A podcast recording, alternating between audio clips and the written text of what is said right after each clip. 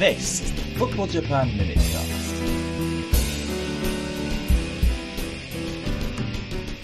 Hi, I'm Ben Mabley on Wednesday, the 7th of November, with a brief and somewhat ad libbed roundup of tonight's results from Matchday 31 in the J League's top division. We'll start with the leaders, Sanfrecce Hiroshima, as they beat already relegated Consadole Sapporo by three goals to nil. That takes them two points clear at the top now, as second place Vegalta Sendai could only draw one all at home to Cerezo Osaka. Sendai actually trailed for most of the second half in that one, until Ryuji Bando was sent off late on for two yellow cards, and Naoki Sugai headed home a dramatic equaliser in the final minute. The title battle is, though, essentially just a two horse race now, as Urawa Reds in third fell to a 4 2 defeat away to Kawasaki from Frontale, Renato hitting a first half hat trick in that one.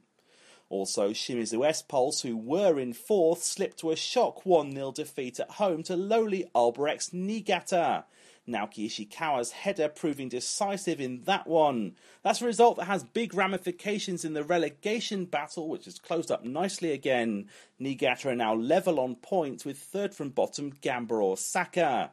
Gamba drew 2 2 away to the reigning champions Kashiwa Reysol tonight, actually trailing twice in that one, but they were rescued at the death by Leandro.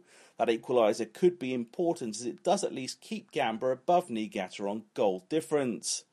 Those two are now just two points behind free falling Vissel Kobe, who fell to a 2 1 defeat at home to Yokohama F. Marinos. Kobe are now winless in nine and slipped to fourth from bottom.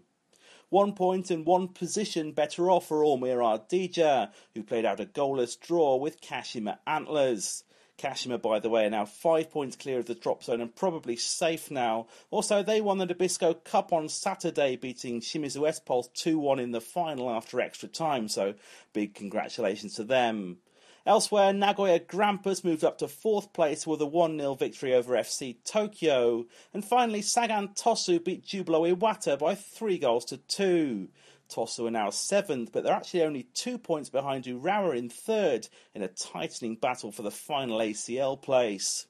Right, that's it for me for today. I'll be back on Monday with a normal minute cast and a full roundup of the weekend's action. Thanks for listening and bye for now.